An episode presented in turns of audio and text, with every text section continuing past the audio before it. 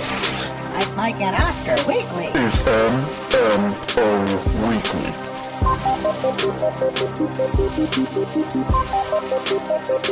Yes, welcome, the show that comes to you once a week, recapping the Hollywood week that was, getting you ready for the Hollywood week to come. This is Mike, and Oscar Weekly, hashtag MMO Weekly, hashtag MMOW. I am your co-host, Mike One. With me, as always, very close, yet still so far away, my co-host also, Mike. Yeah, and hashtag MMO weather, because we have a beautiful day outside, and it is fitting because we have some positive news stories to cover here today, Mike. I mean, things are starting to look up. Dare I say that? Did I just jinx the entire world? Yeah, there's no doubt that this is all going to end in a fiery crash at some point, because everyone is just acting like we are cured as a nation, and it is full go, baby. But we'll see. I guess you're right. For now, we do have some positive stories, which we haven't had lately, so we need some of those, and that's a good way to start off our news of the week. News. Oh. So, Mike, get those gondolas ready. The Venice Film Festival is still on. Kate Blanchett is the jury president. It's supposed to happen on September 2nd all the way through the 12th. Italian movie theaters are planning their openings mid-June. 30 to 40% of the usual talent might still come. They got more submissions in certain segments, like the Venice Days segment, than last year. And we got Cannes involved because they're going to put forward a gesture of solidarity. All right, so we're full speed ahead here on the rivers of those streets of... How do you go to the store if you live there is what I've always wondered. That's water. The important question. Right. You got to you can't swim in those waters. You have to own something, some kind of vessel or gondola. What was the James Bond speedboat? It was a speedboat that was also a car. That would be the perfect vehicle, I would guess. Exactly. All to get a pound of cheese. But all right, the Venice Film Festival, like you said, is going forward. And Variety is reporting some places will be heavier than last year. Some places will be lighter than previous years. But it sounds like those in charge of Venice have taken the proper steps to ensure the biggest power brokers in the industry are all on board before they went forward and had this announcement. I think that's a smart move. Minoru Ravindran, my apologies if I mispronounced that last name, for Variety, reported that after sending a survey out to film executives in order to gauge their concerns and fish for suggestions, Venice felt confident enough to make this announcement and even hinted that top-tier talent should be expected at the festival as well, which you've already mentioned, Michael. Yeah, we can't talk about this Venice Film Festival or the fall film festivals in general without really kind of giving a state of affairs for the entire world, Michael, and this pandemic at large, because we have a lot of positivity going around. And I do think that optimism is a good thing, though it's very cautious for you and I right now. But I am heartened by the fact that Australia is testing vaccines, and that's being public knowledge. I'm heartened by the fact that the Georgia reopening numbers in the USA, they did not have a spike over there yet that they've noticed. And we got all of these stories about sports leagues and theme parks and businesses and, multi-phase plans about everything ramping back up again and reopening. Yeah, there's definitely positives to be had. There's no question about that. My concern is what the concern's always been, is that you got to be very cautious with any kind of reopening stuff, because all it takes is one minor setback. And if you have that setback, the whole world's going to end up in pandemonium once again. And it could undo all the good that we've done by being in quarantine and in lockdown. There are places that are still spiking back up that have ease restrictions, which isn't great. I mean, that's bad news. And if it happens to Venice, I guess... There's still probably, what would you say, like a couple weeks here where they can, or at least a month maybe at most, where they can go forward. If they still needed to pull the plug on this thing, they could at the very last minute without ruffling too many feathers. And I understand there's this giant sense to get back to normalcy worldwide. This could be a big step in that direction to feel like a sense of normalcy has returned if they actually go through with the Venice Film Festival here.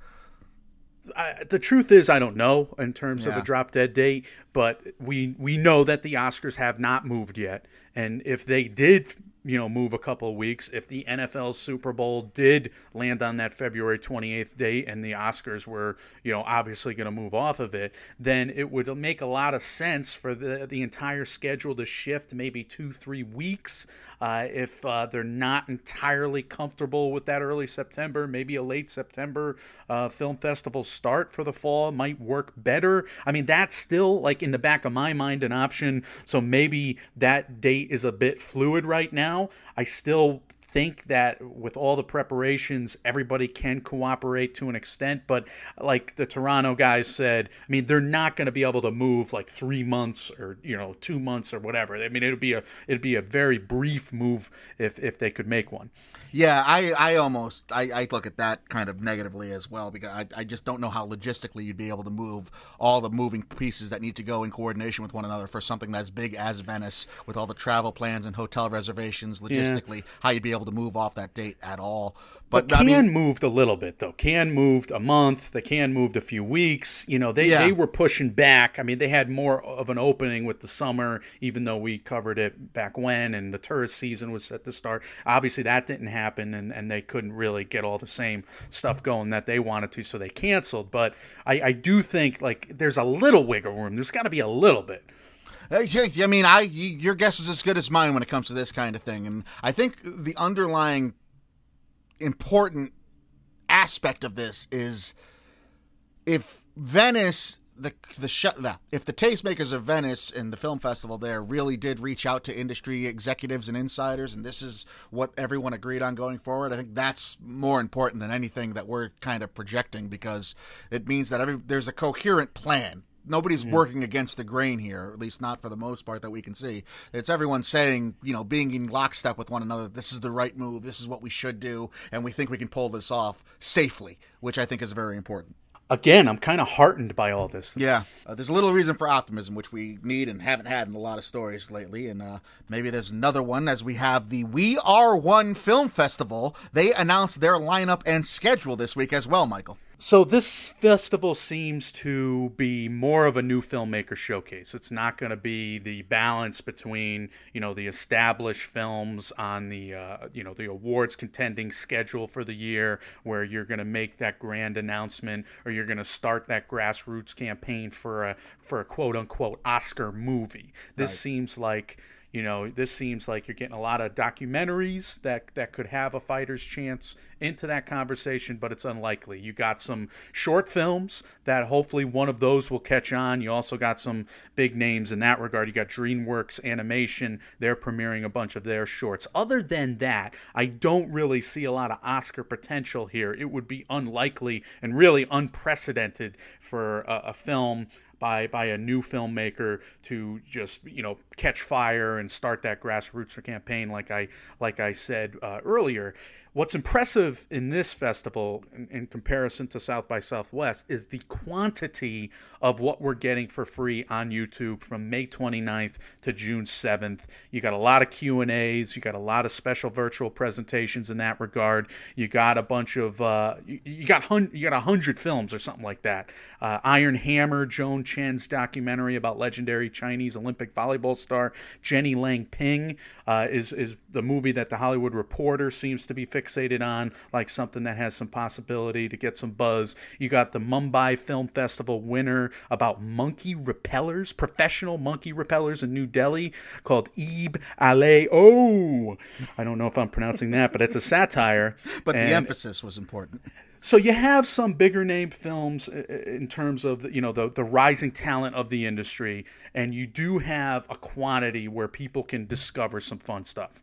Yeah, in a way, it's like harkening back to the old school, the original inception for the film festivals, to give maybe lesser known names a platform and maybe not necessarily be so fixated on manipulating the awards race, which is kind of a cool thing. But innovation is what's important here, and it's what I've been crying out for, and I wish more industries would kind of take advantage of this quarantine and this downtime to do so. And I'm kind of, like you were heartened by the last story, I'm heartened to see some innovation actually evolve for the film festival circuit, and actually see a film festival or two or three that are involved in this embracing the streaming aspect of it, the online aspect of it, seeing YouTube as a tool more so than an opposition. That's kind of cool to me. It was fun to watch a dozen South by Southwest short films. It was fun to watch a couple features when that was on Amazon Prime. So I'm hoping for a good experience. Hopefully I'll be able to review a few of these and I don't get mired in HBO Max for next week. But Michael, HBO Max is premiering today at the time of this recording, and they made a huge announcement last week that they are planning to release the Snyder Cut.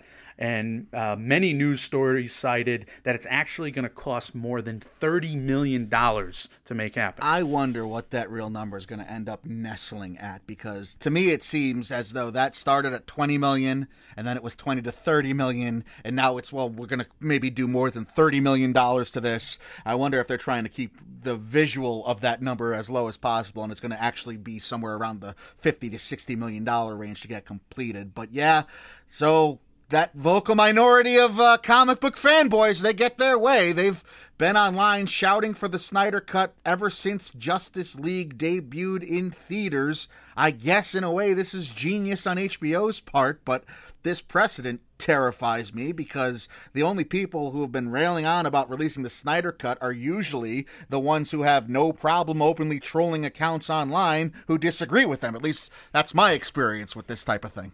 So I'm unfamiliar with all those stories. I've heard a few podcasts talking about it. What do you know about all that trolling? Is it anything serious, or is it just like annoying levels of trolling? I think the latter, at least from what I've seen, it's the latter. There are people who get really offended when you snap back about thinking you know anything about the Snyder Cut or about DC, or if you think the Snyder Cut is just unnecessary and that film was beyond help and beyond approach. That's the types of accounts that I've seen going in on people. I haven't interacted with them personally. I've just kind of viewed the interactions from afar myself.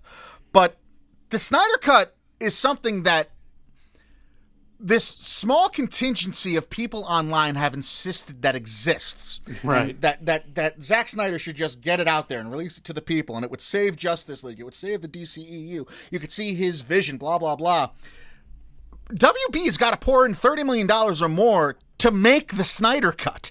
So this is suggesting that the Snyder Cut is like this amorphous thing that never even actually existed. HBO Max is just, wisely as it is, taking advantage of this as a marketing opportunity to draw in more subscribers, except that the thing that they're drawing people in with doesn't actually exist right now.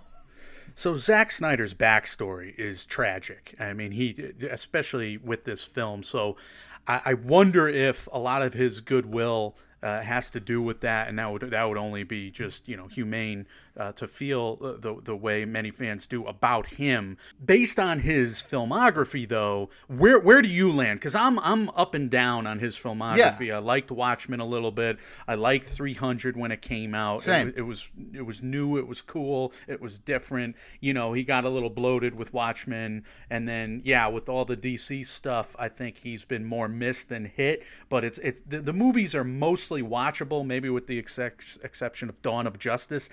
I'm even one of those people who didn't hate Justice League as much as I thought I was going to hate Justice League. So fine, we've seen the director's cuts happen throughout film history, especially in the DVD, video at home age. This is not something new necessarily, but that is a big number, even though 30 million doesn't buy what it used to. That's a big number for this project, which, like you said, basically, lets the cat out of the bag here that it never existed in the first place. I mean, and there's been other stories, there's been follow-up stories that the actors from the Justice League aren't going to return to do any reshoots or any commentary or anything like that.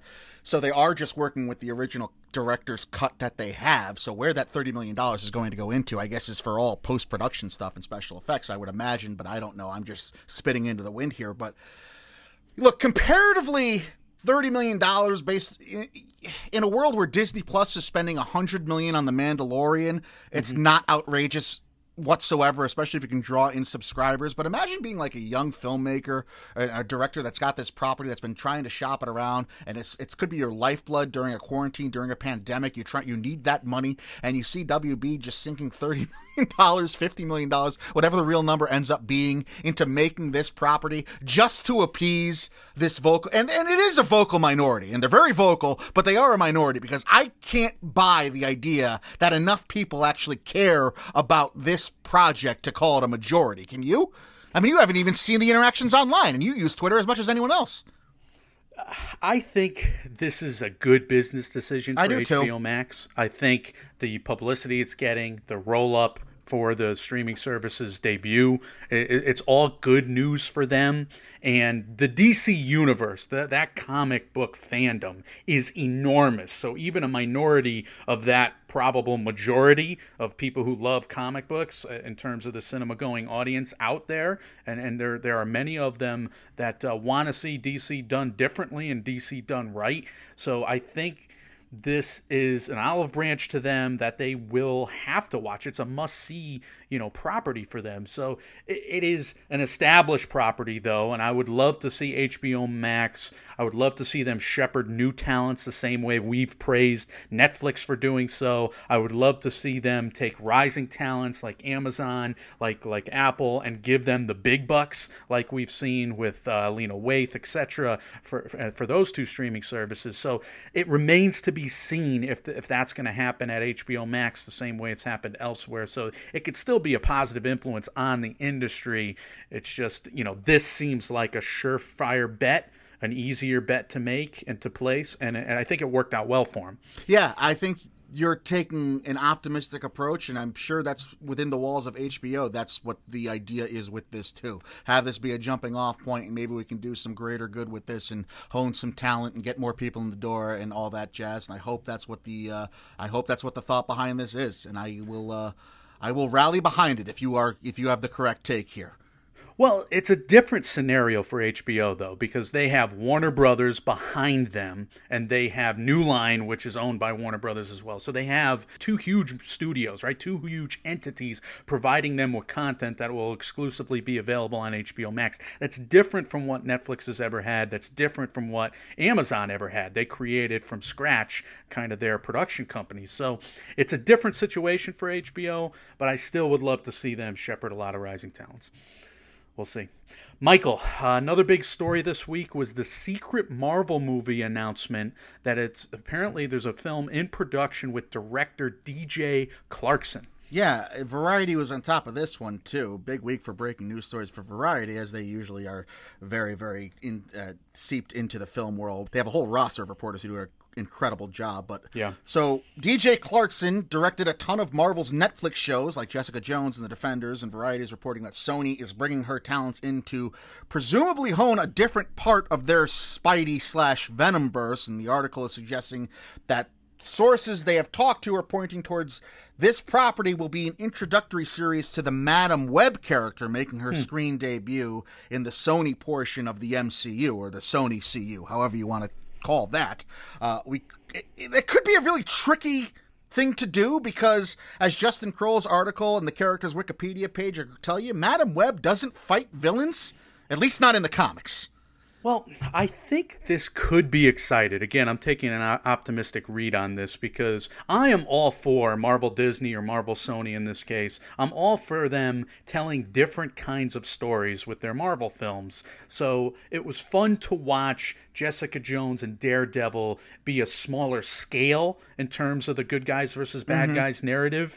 And then I think they lost their way when they tried to, save New York at the end of the Daredevil season 3, whatever that was, because they couldn't. Anyway, Michael, I think this is a cool idea. Is this a Madam Web story that turns out to be like a psychological thriller, mad scientist story like The Fly? Is it just a coming-of-age film?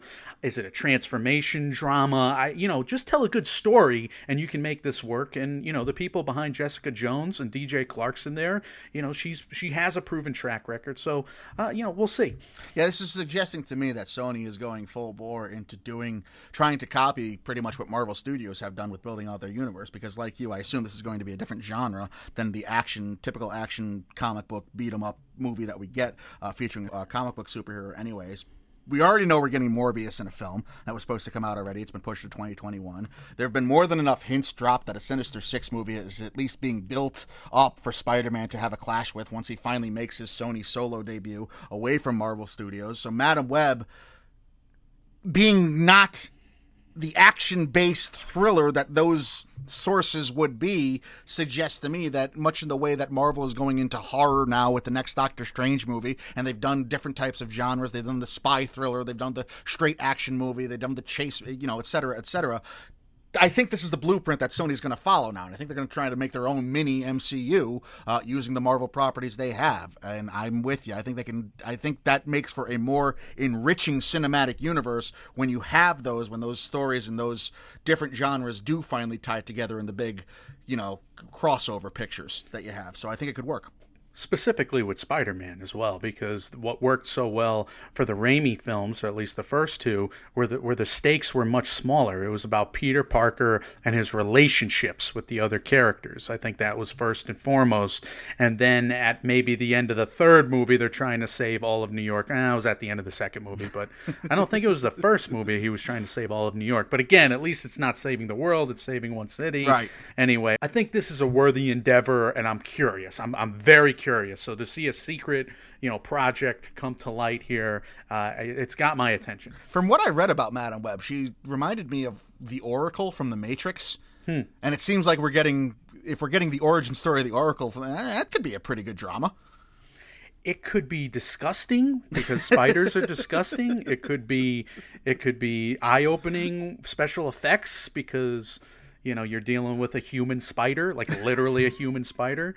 But if she's not fighting bad guys, then that's obviously different. It's antithetical for the Marvel universe and all the stories they've told. So yeah. I think with the success of Avengers Endgame, you got to wonder how much bigger can you get? I know there's a wealth of, source material here.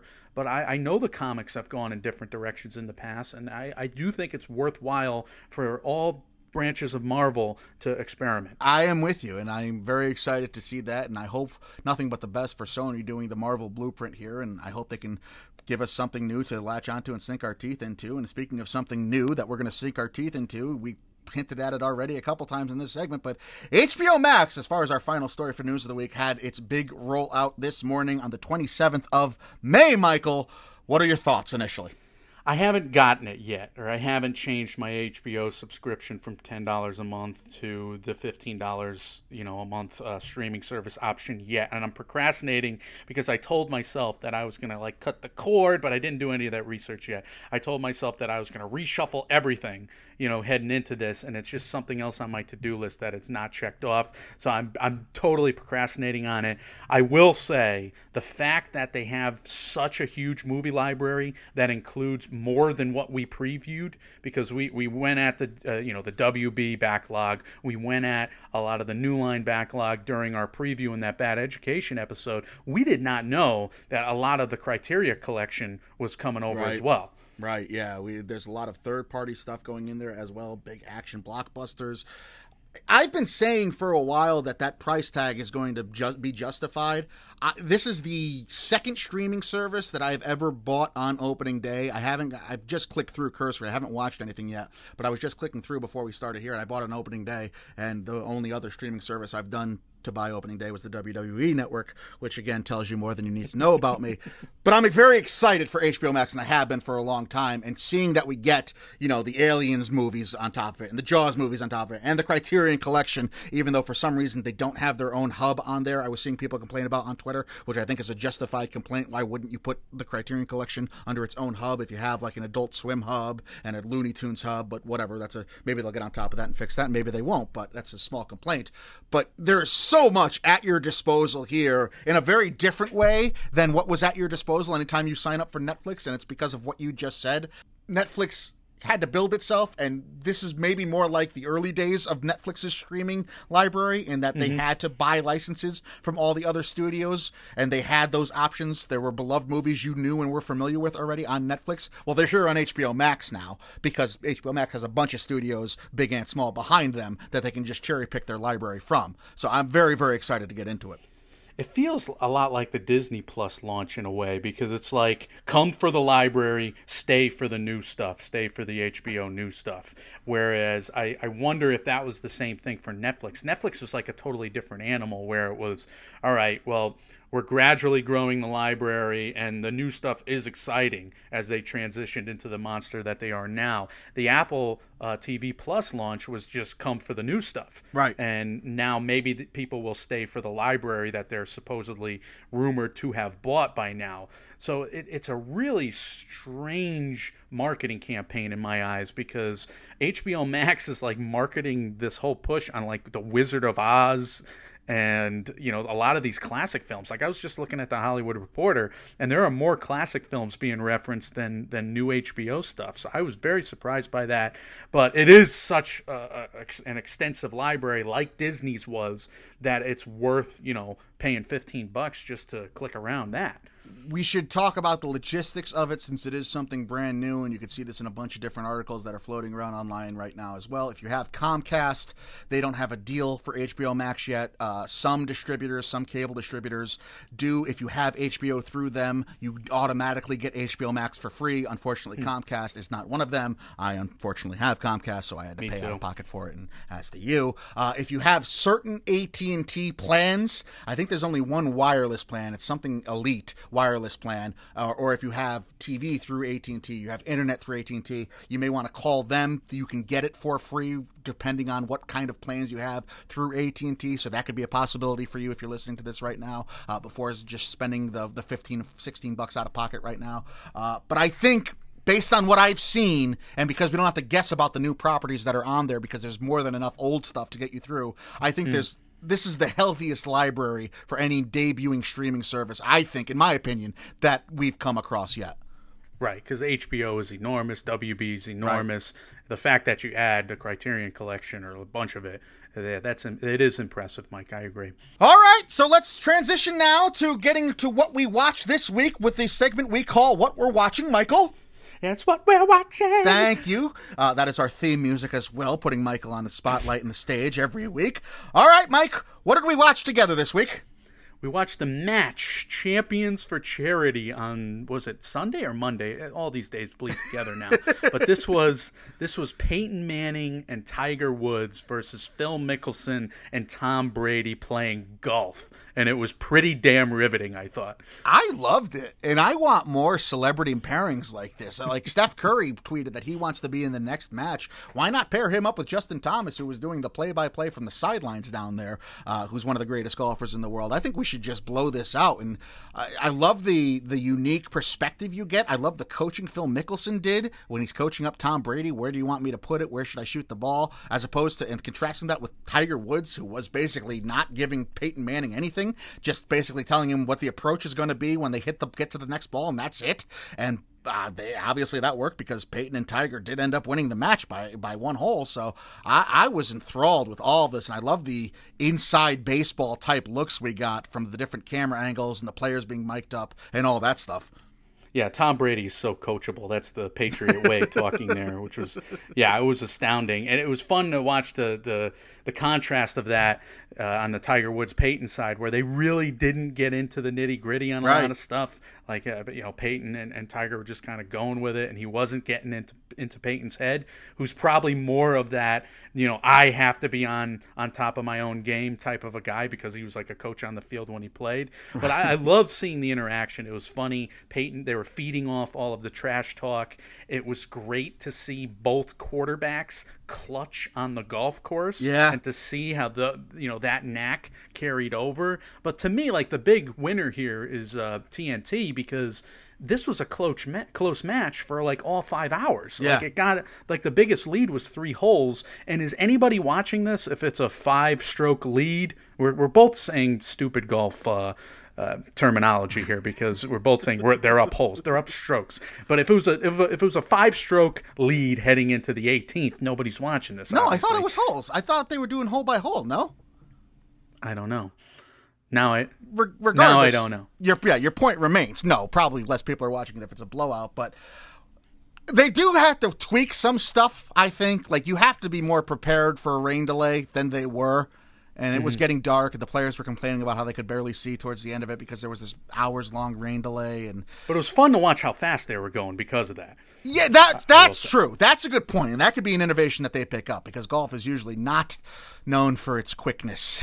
It's speed round. So that's true. I did enjoy that, and it made things, you know, it intensified the drama and made you keep watching. So that was good. But if you do have a rain delay and you have Charles Barkley, just give Charles Barkley the stage for how, as long as the rain delay lasts. I don't know why they were doing anything else. The only thing funnier would have been if Charles Barkley was involved here. They have to let him play. I've seen his bloopers, and they're hilarious because he's so damn big. So when he looks bad, he looks bad. And it would have been really funny to watch, like, Phil Mickelson paired up with Charles Barkley. He probably would have punched him out, like, yeah, the whole four. You have to get Barkley on the course for one of these, just because everybody needs to see that swing. It is abominable. But at least for the bloopers, the man probably is much better than us, but he's probably much better. Mike, I don't know if that's true. I've seen him golf.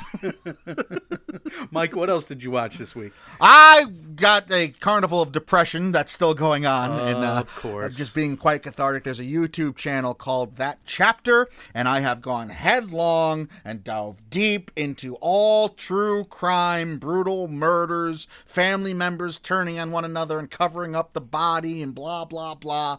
Anybody could want. Look, yes, it's depressing, but I do want to highlight the positive, not about murder, but about the way That Chapter presents it. They're a little YouTube channel. I'm pretty sure they're independently run. They have some sponsors. It's basically just one guy with glasses in front of a camera setting the stage, and then they interweave both real-life newspaper clippings and audio and video from, like, interrogations and police interrogations and courtroom scenes. They do a really, really great job with the presentation. It keeps you watching. These stories are, like, 20 minutes, 30 minutes. It's, like, the best possible version of anything Quibi could do if they went into the true crime direction. So I just wanted to give them a shout out, but boy, have I been watching a ton of that. I've been countering it with Community. I'm still going deep into Community. I'm almost done with season 2, but that's been my free time, has been basically bouncing between That Chapter on YouTube and Community on Netflix. I have not been doing much of the movie watching. How large are these series? Because here's my question. Like, I cannot watch a show. It pains me. It's like I'm going nowhere. It's like I'm struggling in quicksand if I watch the first 2 seasons of Modern Family. I feel like I've accomplished nothing, right? If I watch a show that exists for eight seasons long, it drives me crazy. I just did it with Curb Your Enthusiasm, and I had to watch, like, a bunch of shorter things just to feel like I've accomplished more. Like, right now, my movie and TV watching is, like, a lot of first seasons, like a lot of limited series kind of thing. Mm-hmm. Like, how do you don't you get mired in the abyss of watching long form stuff that is so long and you will never finish? Didn't you just do Frasier not too long ago, which was like 1 billion seasons long? Yeah, but the world was not in a pandemic, and I chipped away at it for months and months and months, and I am so Caucasian that I forgot to mention that. If it's something that is just a rite of passage for Caucasians in media, then maybe I can handle it. Dan Harmon stuff speaks to me. I don't know. I need to catch up on Rick and Morty, but I love all of Dan Harmon's stuff, and I think it's pretty intelligently written. So I don't know. I don't ever feel. I mean, I only watch it late at night anyway when I'm getting ready to go to bed. It's not like I'm doing that in place of, like, yard work or shit that needs to be done around the house. So I guess I can feel less guilty about it that way. But yeah, I'm a slob. I get melded to my couch sometimes. It happens. Well, to drift off into the sweet abyss of your sleep, you can live in the endless middle is what you're saying. Because I can't do that. That sounded like poetry, but yes. Whatever that means, yes. Well, that's why I'm not a TV critic, because I can't handle the endless middle of television. It's driving me nuts. I need the British series version. Yeah, you need a finite end time that you're working towards. I got you. No, that's never really bothered me, but I thank you for introducing that concept. So now I can obsess over it and just be disgusted with myself. Well, I don't know. That's not what I'm trying to say. I'm hoping you have a strategy, but you don't. That's my worry now. I don't have a strategy for anything in life. Oh, God. Well, can I get into my stuff now? Yes, what did you watch? It was very strategic, so maybe you can learn a thing or two. Well, obviously I watched Lance Part 1, the ESPN 30 for 30 documentary about Lance Armstrong. you know, there's some revelations involved in this. This is coming off The Last Dance, where ESPN was doing great with Sunday night documentaries, doing great in the ratings. You know, this is not going to be that, even though this is going to be a two-parter. And I think if you're into this kind of storytelling, you'll love it. It's got all of the traits of a good 30 for 30. I learned more, but I don't think I learned enough necessarily, because Lance Armstrong's been covered quite a bit. Is he being open and honest about everything? Are they asking deep questions, or is it all just still surface level stuff for part one?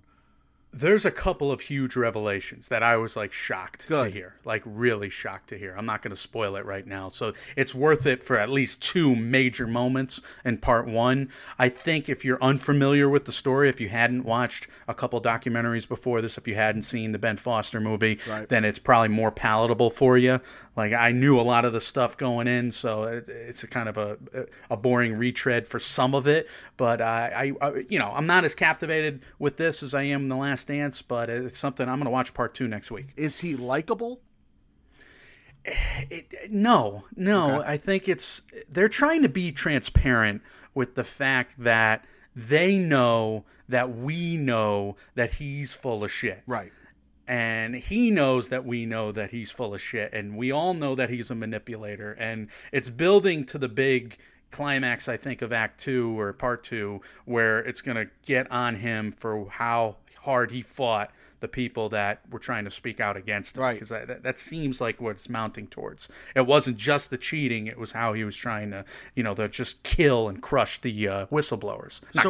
But he was trying to crush them legally. Where did Part 1 end? It ended after his first Tour de France win. Okay. All right, so it's kind of, the big fall is what they're building up towards in part two, it seems like. I'm guessing that'll be the latter hour of part two, okay. And the first hour will be how he cheated through his meteoric rise. Interesting. It is something I do want to watch, and maybe I will watch part two. I just didn't get around to it on Sunday night, but I do want to see. That is a fascinating story. So maybe I'll be drawn in for that. What else you got, Mike? The Morning Show. I finished season 1 on Apple TV+. This is train wreck TV drama at its best. You might like this a lot. You cannot look away from this train wreck, car crash, whatever you want to call it. It is thoroughly entertaining. Huge stuff happens every episode, and you get huge performances. I don't know if they're great performances. I just know they're huge performances by Aniston, Witherspoon, and Carell for sure. It's got a deep bench, Gugu and Mbatha-Raw, Mark Duplass, a lot of great actors in this, Marcia Gay Harden, a lot of great actors, deep bench. They're going for it, and yet somehow it works, because I think it's there's just a real sense of anger here, coming from the Me Too movement. It's kind of very Matt Lauery in its premise, and they're very upset about the state of affairs in the world, in the business world, in the entertainment industry. I agree with what they're saying and what they're really screaming at the audience in this instance, but it is done with a heavy hand, so you got to be ready for that. But I enjoyed the watch from start to finish. How many episodes was the season? 10. Does it seem like there's going to be a season 2? Oh yeah, has to be a season 2. Okay, so it's something that could draw you into Apple for a while. It's probably their trademark show right now. I would guess. I would agree with that.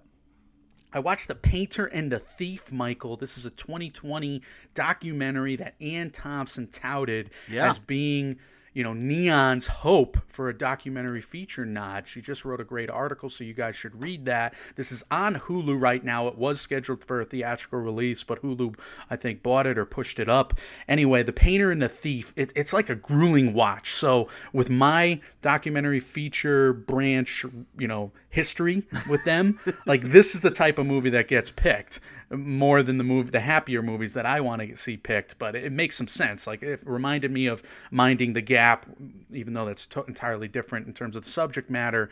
But look, you got some sorrowful domestic abuse here. You got some drug abuse. You got some incarceration. Those are topics of discussion, topics of the story. And that's in the very premise of the film. So I'm not spoiling anything. Well, what is the premise? That's what I was going to ask you. Well, basically, the thief of this painter's most iconic piece of work, they form a relationship after he gets out of jail, or really before and after he gets out of jail. And it's fascinating. It promises like Searching for Sugar Man reversals. I don't necessarily think it delivers on those promises, at least in its marketing campaign, but it does reward you for your patience and your perseverance. It's almost a little hammy when they start it, but if you think about the entire project, they must have shot this thing for 15 years, 20 years. I mean, it spans like a saga. Like they could have made a miniseries out of this or a docuseries out of this. So the fact that they get it all into one documentary, the fact that the people get more comfortable in front of the cameras by the end of it, so that awkward feeling that you have in the beginning doesn't last. I was very impressed with this. I could totally see it getting legs. I think you may have talked me into that one, and I will be goddamned if you talk me into the next thing on your list. Yeah, Military Wives. Why? On Hulu. It's so corny. It's so over-sentimental, but it worked on me, Michael. I was emotional by the end of this to see all these gorgeous military wives singing. I mean, where have you been, Peter Cattaneo? I mean, Mike, we got to know him from the Full Monty, and I was glad to see him make a feel-good movie again. It's like Sister Act. They reference Rocky in the film. Sharon Horgan of Catastrophe, Kristen Scott Thomas of all of my mom's films. Yes. Basically her nightly viewing in every movie she ever recommended to me. I feel like if she wasn't wearing a Victorian-era gown in that series, it wasn't worth watching. But she's the haughty of the two, so this is fun to watch those two people. Sharon Horgan's kind of she's the fun military wife, and of course Kristen Scott Thomas is like the dowager countess of the group. So, anyway, it really worked. I give it a solid B grade. I probably give a B+ or a high B for the Painter and the Thief. I'm gonna kind of list the rest of the stuff here because I knew I had a bunch of movies that I did not like. I watched a bunch of Oscar movies that I turned out to really enjoy. Black Narcissus with Deborah Kerr from 1947, Mike, had some of the most beautiful production design. Michael Powell movie, some of the most beautiful production design I've ever seen. It's about nuns living in this castle atop this jungle village, so it was gorgeous. I watched The Accused, which is something that I think you should watch. Obviously, you got Jodie Foster, powerful, heartbreaking performance at the center of it. I didn't expect such a good story, and I learned a lot about the legal process. So I would be interested to hear your thoughts on The Accused at some point. You know what I need to start doing, because I keep saying you bring up stuff, and you truly do. You bring up stuff that I want to watch. I need to just write it down in the moment, because by the time I'm finished editing the episodes and hearing your voice for hours at a time on end, I want nothing to do with you. So I don't go back and re-listen and think of your good suggestions. But I'm going to start doing that, because, yeah, I want to watch that. Mike, I write all this shit down. I have Google Documents for you for any occasion. Yeah, then this then is I why when you you text me for TV recommendations, it just infuriates me. But because then I read it, and it's your voice in my head, and I can't have that in my free time.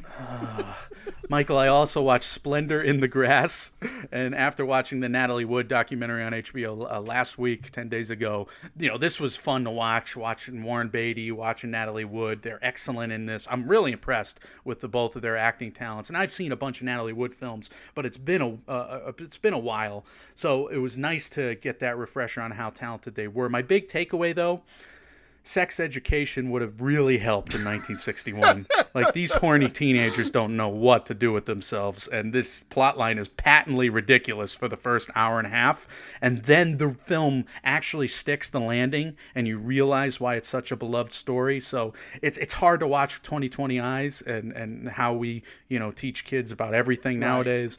Like, why are they going insane because they can't have sex? Anyway, it's that kind of movie for the first half of it. But I did have another list, Michael, of stuff that I absolutely loathed. This is all new stuff. I feel like I wasted my money on VOD. The Trip to Greece with Steve Coogan and Rob Brydon. Not enough food porn. Not enough funny impersonations. They took themselves far too seriously. They made it about his dying father. It was a total just bummer. And that was a huge letdown, too, because you were looking forward to that one. I really, really, really was. Yeah. Another movie was True History of the Kelly Gang. Michael, the close talking in this movie is horrifying, and goddamn whoever set the blocking up for this film. Because every friend, they're like they're talking like inches apart. Their faces are inches apart. Everybody in this movie. That's from Russell Crowe's burly beard to, Essie Davis, who's the mother of George McKay in this movie. Like, if my mother ever talked to me an inch away from my face, I would go on a crime spree as well. That's like how I'm going to talk to you next time we're in person after all this pandemic is over. What? Why? Why would anybody talk this closely? Anyway, that's my biggest... I mean, it has some cool stuff in it. There's some innovative action scenes, a lot of artistry involved. The filmmaker has talent, but I hated the viewing experience. Speaking of which, I watched the movie Extraordinary. It's supposed to be a romantic horror comedy with Will Forte as the bad guy here. Really well-intentioned. I wanted to like this movie. It got positive reviews, but I got to level with the folks out there. This is not scary. This is not funny. This is not romantic. No soup for them. It's not a good movie. I'm sorry. I'm okay with people going outside their genre and trying new things. I think it would take a miracle for Will Forte to be taken seriously as a bad guy in my life, because all I would envision is the Falconer from his SNL sketches. He's supposed to be a comedic villain, but it really doesn't work. I didn't laugh once. I just remember just like moaning, waiting for the movie to end. So that's where I was at. And then Sonic the Hedgehog, I finally rented that, and kids probably love it. Gamer parents are probably into it as well. I'm not a huge video game guy, right, even though I did play Sonic back in the Sega Genesis days. I thought it was very bland, very predictable. C+C. Maybe the C+ is for Jim Carrey. He's kind of fun, but I'm not a huge fan, so I was a little let down by those four in particular. Is it a C because Carrey starts with C and that's the letter grade you wanted to give it to be uniform? Why not? Mike, I get a lot of anxiety about, you know, throwing out a bunch of negative reviews, especially at the end here of a segment. So I need to get out of this, but I have to listen to William Bibbiani and be the, you know, well-rounded critic at the same time and tell the people what I hate as much as what I love. But that's why we have the segments, to tell people what to watch and what they might want to avoid. And also, you're doing God's work because you're actually watching all the new content that comes out, while I give my fourth weekly update in a row about Community, which was a show that went off the air 6 years ago. So it's a delicate balancing act is what it is.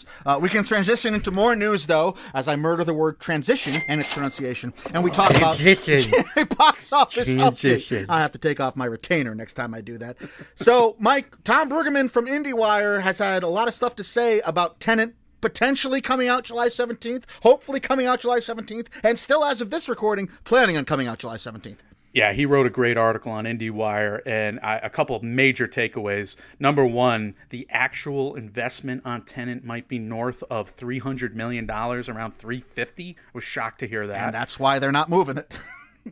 Well, but at the same time, if they need guaranteed dollars to make money off the top of that budget, oh my goodness, I guess that's a marketing budget attached or whatever. That's got to be everything. Yeah, the obvious issues of reduced capacity, no in-person star tours and promotions, all the biggest markets not going to be quite ready, or will they? Those seem to be subsiding a little bit, some of these obvious issues. We've read a lot of surveys. People are not necessarily going back to the movies in droves, but they're going back, and they're saying they'll go back if big movies hit theaters again. But the biggest news on that is LA theaters. This was an announcement on the 19th of last week. LA theaters are now targeting a July 4th date. New York City and Chicago, they haven't nailed down anything in terms of a comeback date yet at the time of this recording, but they do seem to be next in line, and they will say something soon, we think. Yeah, movie theaters, as far as Connecticut and what their reopening steps are going, movie theaters are going to be part of what's called Phase 2, and the target date right now for Phase 2's rollout is supposed to be June 20th, so there's, I guess, more reason to be optimistic that this will actually come out on the 17th, and there will be places for it to play. Well, we knew the big markets needed to open up. Right. So if the big markets are open, it seems much more feasible. What's interesting, and what we've been covering for a while, Brueggemann highlighted in his last paragraph, and it does seem to be a little push-pull between the studio of Warner Brothers and Christopher Nolan, or at least he seems to be framing it like Nolan may revel in Tenet serving as the hero riding into the rescue of the theatrical experience. His studio may wish for a less stressful set of circumstances, but he does finish the article with, if Warners were to delay the film, it would be a body blow to theaters, but changing much closer to the date or opening to disappointing results, that might hurt more for the larger picture. Yeah, and that's something that we haven't highlighted enough either, to our detriment, is what happens if this does come out the 17th and it's still, as we've had reports from other theaters that have been opening up, and yes, there's no new films in theaters right now anyway, so that could be partly to blame for it, but I mean, there's theaters opening in the South right now that are doing maybe 25% of what they would usually do at this point right now, as we've heard from some Southern states. There's theaters that aren't, they're going to have to be reduced capacity regardless, so even if this comes out on the 17th, is it going to save movie theaters? Is it going to draw enough people in? And even if it does draw enough people in, what's going to be the cutoff for people to actually see this? Because movie theaters are going to have to be in reduced capacity, especially, I would say, in major cities, with New York and L.A. being the two biggest ones who have, you know, been dire to keep people away from each other and have most emphasized social distancing and keeping those measures in place to keep the coronavirus pandemic down. So there's good and bad to this actually making its date. If they're going to pull it from the 17th, they need to do so within the next 10 days. Yeah. Right? I mean, we're getting that close. To that drop dead. Yeah, it's getting to that drop dead date, no doubt about it. I do think they got to be worried about all the things you mentioned with the southern theaters in Oklahoma and Georgia not doing that well. There are a lot of articles out on that. Utah is not doing well. And if you look at Box Office Mojo, the number 5 new movie, Mike, made $15. So what the hell are we talking about here? So obviously people aren't going back to the movie theaters yet. They're not ready. That's why there's probably rushing all these surveys out there to people, and that's why AMC was probably smart from the beginning in saying, like, we're not going to reopen until there's new stuff to reopen with. So I wonder who's going to be the person to pull the plug. I would think it'd be WB. I don't think it's going to be Christopher Nolan to advocate. I mean, he's been too busy advocating for theaters to open to worry about pulling the movie at this point and advocating for pulling the movie. It would have to be WB being worried about they don't make enough money to sustain it, to make it worthwhile, right? That's the way I'm reading into it, no doubt about it. Look, he's probably got like a back-end deal on the gross and on the profits, but that being said, you know, he's probably doing well enough in his own right, and to take the chance at being, you know, the hero riding in here, like Bruggeman said, it makes some sense, and it's just a good thing to do, just in general. So I'm rooting for him. I'm rooting for all the mitigating factors that movie theaters want to put into place with the extra screenings, spacing them out more, et cetera, as being something that can work for them, because I hope to be able to make that decision with confidence, just like you, that we can go see this at the very least at a drive-in, but hopefully at a regular theater next month or 2 months from now. Well, time is just going so slow, Michael. Yeah, if we get to MMO Weekly next week and this thing is still hasn't been changed, I don't know that there's going to be anything coming back from it. I think they might actually just be going forward with what it is, and they'll be comfortable in their decision. I'm rooting for it. I'm rooting for it to stick the date and to do well for sure. Mike, the next big story, according to a market analyst, AMC is no longer at risk for bankruptcy. Apparently that debt offering worked out for them, and apparently they're set to come back in July and August. So this is good news, obviously, and we don't want AMC to go bankrupt. We don't want one of the biggest theater chains in the nation to not be able to withstand a pandemic. And it's also, I guess, heartening the fact that they were able to do so on their own, that they don't need to be reliant on the government's help, even though I do have obvious feelings about that I've made known. And somebody should be sticking their neck out for this entire industry and offering as much help as they can, other than just the payroll exemption that has been handed out to, which is only available to small businesses. Anyway, not even large businesses, even though some large businesses did benefit. Overall, good news. Glad to see it, glad to hear it, and hope it's true. I'm with you, Mike, and I co-sign all of it. The biggest number, though, this week came from Netflix, because they said 37.6 million people watched The Willoughbys in its first however many days. That is an enormous number that if you took like the $10 average movie ticket and extrapolated that out, that's at least 376 million. I could do that math. I just moved the decimal point. Mike, that's huge. I wonder how many of those 37.6 million were just parents playing it for the 5th and 6th time over the weekend just to keep their kids quiet. Could be, but that's like the worst movie to play for kids, because like it's not very pro-parent. Right. That's true. That's actually a good point. I just know, speaking to my brother and you know, my niece and nephew are 4 and 7 respectively. Yeah. And he's watched the Troll movie for 1 billion times in a row. He watched Scoob for like 5 times in a row in the 48-hour period he had it. It's like, this is what these parents of these young kids have been doing, just desperate for some peace and quiet, which I can understand.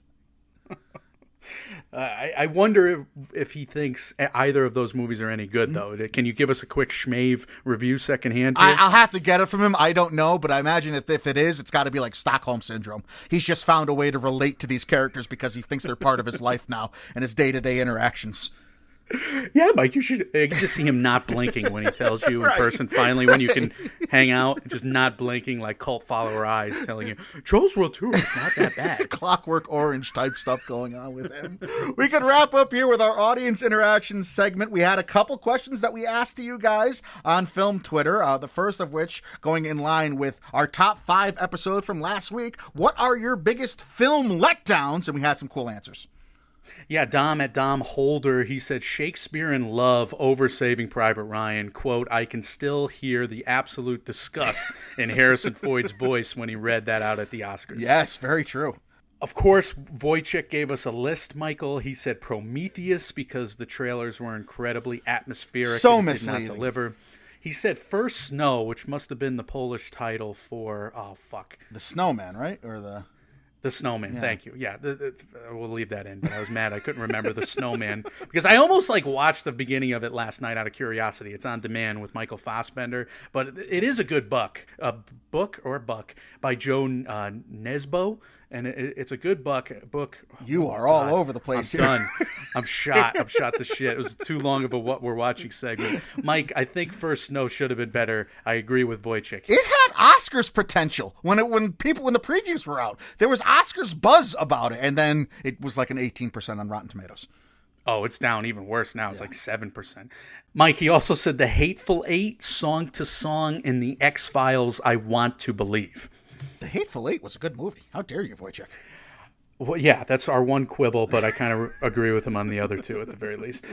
Mike, the main guy at With Dummies, he said Batman v Superman, and oh my God, do I agree. I was literally swearing at my laptop when I finally watched that movie. I just remember being just like, I can't finish this. I hate this movie so damn much. That was such a misleading marketing campaign too, because there were worries. I almost included that on my list, was the misdirect that WB and DCEU films have had, because much like Suicide Squad, it was almost the opposite of Suicide Squad. Actually, the first 2 trailers for Batman v Superman were so worrisome.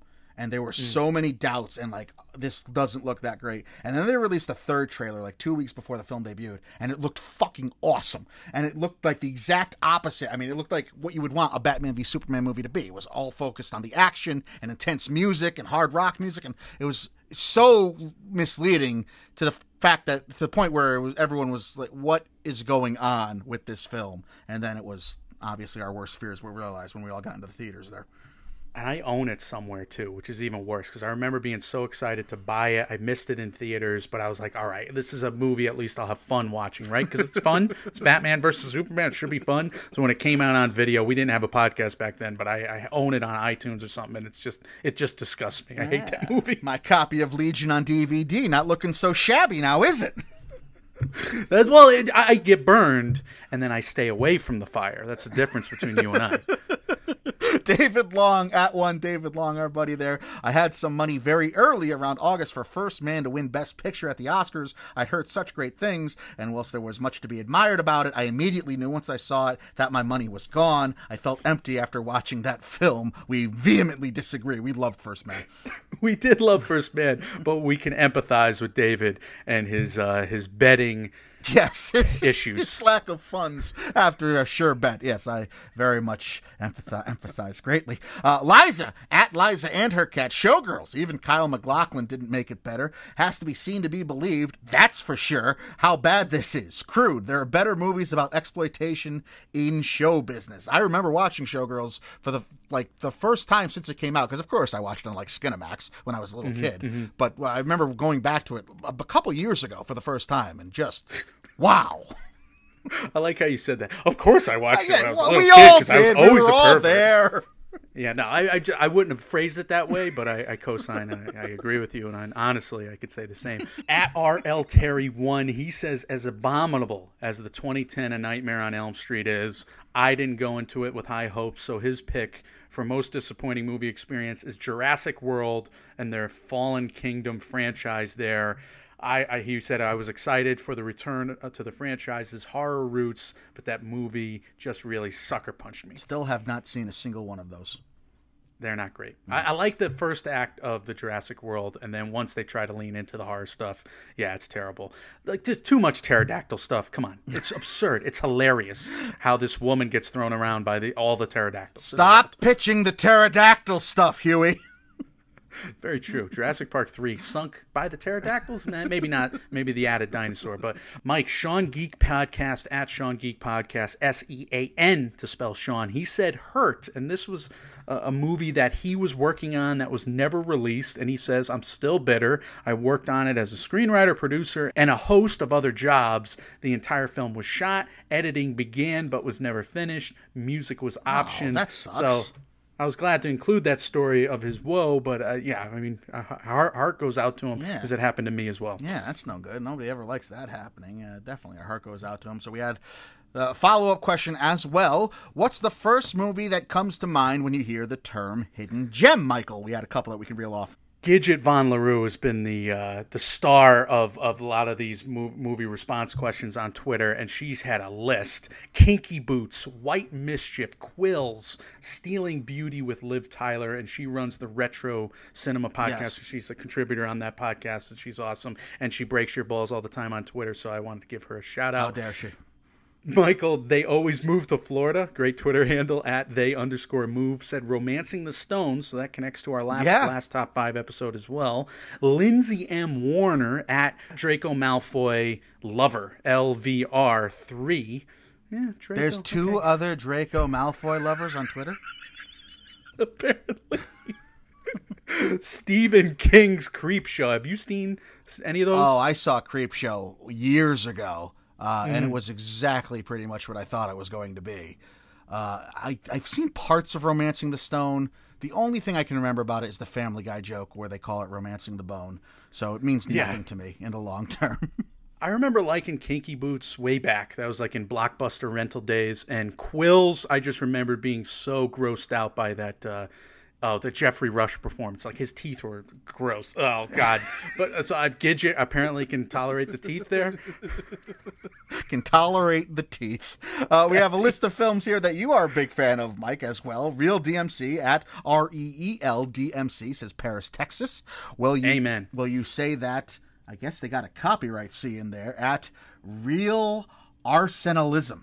REALARSENALISM. My Summer of Love is what they say. Yeah, probably for the wrong reasons, because I probably watched this when I was much... I did watch this when I was much younger, but like Showgirls was bad. This movie was actually good, and it also had a lot of boobies. Spencer, for the record. Spencer at Solid ZDAR, says Manhunter. I was shocked at how good Manhunter was. I discovered it way after the Silence of the Lambs series. Yeah, that was William Peterson, right? Michael Mann. Oh, my God. The guy from Succession. Yeah. Yeah. Great movie. Is that William Peterson? Am I remembering that right? Yeah. William Peterson. All right. It's been a long time since I've seen that. You guys are hearkening back into my memory here with some of these titles. Coming off the reels, at Off the Reels, they say Attack the Block. Yeah, I mean, that's been a favorite of mine for a while in terms of hidden gem. And that would come to my mind when I would think of the term hidden gem. So I wrote back effing A on that one. I want to ask you, what is your version of a hidden gem? I think mine would be Hunt for the Wilder People, the Taika Waititi movie. I'm putting you on the spot a little bit, but do you have anything that rolls off the tongue here? Legion on DVD. That's me crushing... My cup of water out of anger. I don't know.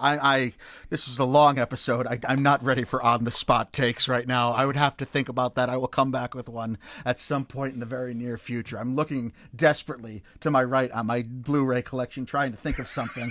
But you did. This is the panic moment that's been this entire show has been building towards. You look at your DVD collection and realize you haven't seen a fucking one of those movies. You blind buy freak. What is wrong with you? Just get a streaming service and get to pay the $15 a month and slowly but surely check off, or just watch your DVD collection. You have the most absurd DVD collection in the history of DVD Blu-ray collections. You have seen none of it. Finally, I pounced. You're not wrong. All right, guys, well, that's your trip, your weekly trip around the Hollywoods. We want to hear more from you. We will be asking more Twitter questions as we have been the last couple weeks here, and we will be reading off the responses intermittently, most times on MMO Weekly, but sometimes if they have to do with an Oscars question, we'll read those off on ORC as well. But as always, want to hear your thoughts, comments, questions, concerns about everything we talked about in this episode, as well as anything else going on in the MMO empire. You can leave us those. We are Mike, Mike, and Oscar on Facebook, Mike, Mike, and Oscar on Instagram, at MM and Oscar on Twitter, Mike, Mike, and Oscar at gmail.com, and on Reddit. We are available everywhere you hear podcasts, and that happens to be on the Apple Podcast app. If you wouldn't mind leaving us a 5-star review, that would truly help us out a bunch. Michael, some words of wisdom for the nice people and what is coming next from MMO. Well, it's wise to have fun and have fun breaking balls where you can, as I always do with you. You killed me more about me watching Community than I killed you about watching Army Wives. Well, the older, younger brother dynamic, is that starting to happen here with the talk radio that we're doing? Because I'm an older brother of four older brothers, and you are a younger brother of one Schmave. So maybe that's starting to happen. I just can't help. I can't keep silent anymore, and I have to break your balls, which is completely arrogant and hypocritical of me. So you should fire back at some point. Mulholland Drive. That's my... That's not hidden. Mike, what's coming next from us? I think we're going to do another Top 5s episode because we've been having so much fun with them. So that's the words of wisdom. Have fun, people, where you can. Do it safely. Have fun, breaking chops and not going overboard and getting into real fights, because I'm sure the cabin fever has set into everybody. But it's been real. I wanted to shout you out too, pal, because this has been very therapeutic. I think we're on a run of literally, I texted you the other day, our last 19 episodes have been a blast, and this would make 20. We're the best to ever do it. I agree. There you go. I can't argue with you, but yeah, we got new movies coming like Shirley, The Five Bloods, and The King of Staten Island as well. We got a mid-year Oscar report coming in July, and we got another Bond episode as we're doing the James Bond character study monthly. So all of that's coming from us. I finally answered your question. Always coming out with new stuff to get you through, guys. When reality sucks, you can come watch these movies with us. We are Mike, Mike, and Oscar, trying to make awards season year-round without the stuffiness. Stay safe. We will see you very soon. See ya.